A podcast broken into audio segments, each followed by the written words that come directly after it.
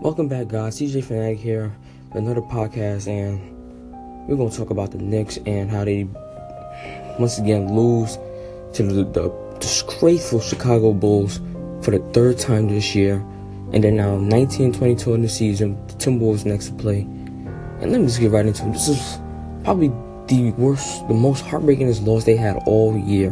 I mean, they had chances to win. Jarrett Jack had a triple double, but he had a costly turnover in double OT where he threw the ball, tried to pass it to Michael Beasley on a fast break and threw it over his head and went out of bounds. Bulls his free throws, went up four. KP hit a three. Bulls hit some free throws. Knicks had a chance. Down three with six seconds left. Jack takes a contested three, but still a lot of time on the clock. He misses, and the Knicks lose. And then the here comes the question: Is it time to tank? Because they already shown now that they can't win close games. They can't even beat the Bulls at home or on the road. So I say it's time to tank. It's time to start losing games and get a higher draft pick. Because why win all these games, right? Why win all these games just to be a ninth seed and then come draft time come you have like a 15th, 14th pick? I say just lose now. Just lose now. And I'm gonna here's a funny thing. The Knicks lost this game in the fourth quarter. Obviously it was 105, 105 at the end of the fourth. KP and down stretch that fourth quarter hit. He missed two key free throws. He makes those two free throws. Knicks probably win because that's two points right there. We probably would have won 107, 105. But no, even though he had a clutch dunk in overtime to tie the game, send it to double OTs, it still wasn't enough. Michael Beasley had a good game, but he stopped being featured. And towards the end of the fourth quarter, he couldn't score no more. And the ball, they just stopped giving him the ball. And that, that was it from there on out. And once again, I'm gonna keep saying it, and I'm gonna keep on saying it. The Knicks need to call up Trey Burke. You need scoring at the point guard position. This team doesn't have that. You need scoring down a stretch of games. You can't have Jarrett Jack taking shots at the end of a game with the game on the line. And clearly, you saw what happened tonight. They end up losing. I mean, I hate putting the blame on Jack because he had a triple double and played, the best game in like years for him. But that costly turnover, what are you doing on a fast break?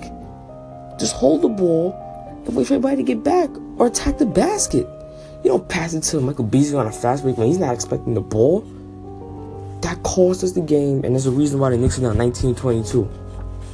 I personally think that's a huge hit in, in the Knicks season because they can't win for shit on the road. They'll probably lose the next game against the Timberwolves. They'll be 19-23, and then they gotta play the Pelicans. And remember, last time Knicks played the Pelicans, they won in New Orleans. It was a close game. Anthony Davis had a chance to win it, but he didn't. He missed, and Knicks won. It'll be another home game, but this is when times start getting tough for the Knicks and the and Knicks fans. Because we've seen this happen before, and it's been happening for years now. The Knicks losing close games, or they give you false hope, where they make a comeback, force an overtime, take the lead, and then losing it. Simple as that. And it's also sad how Lauri Markkanen, who at 33 had a career high against us, outplayed Porzingis. I keep telling Porzingis is soft. And to me, he's not even a second option. The Knicks need to find a real number one option. I'm sorry. I'm just being honest. They need to find another one, another number one option. Because he can't be getting outplayed by rookies. I'm sorry. I don't care if this rookie's averaging 14 a game. You're supposed to be an all-star. You can't be getting outplayed by a rookie. Have you ever seen LeBron get outplayed by a rookie? No. If you're an all-star, you're the number one leader of this team. You cannot allow a rookie to outplay you, and you gotta be consistent throughout the game. We got off to a good first quarter, and then basically disappeared, basically up until the first overtime. You didn't do nothing, and this, this loss hurts. This is a tough loss to the Knicks. I'm just honest. This is a painful loss, a loss that could really hurt them down the stretch of the season. They need to call up Trey Burke now. They need Tim Hardaway Jr. to come back. They need, need scoring at the guard position. I'm sorry, they need scoring at the guard position because the fact that they've now lost three close games to the Bulls, you mean to tell me that y'all not y'all can't beat the Bulls? Is it? I've been saying this for, for about a year. They're too inconsistent, and it's the reason why I don't think they're gonna make the playoffs. They're not gonna make the playoffs if you're being too inconsistent. It's obviously a tough loss. They'll look to bounce back against the Timberwolves on Friday at 7, 8 o'clock. And you just hope they could pull that one out. Very doubtful, but, you know, just hope for the best. This is CJ Fanatic, and this will be the end of this podcast. I hope you enjoy.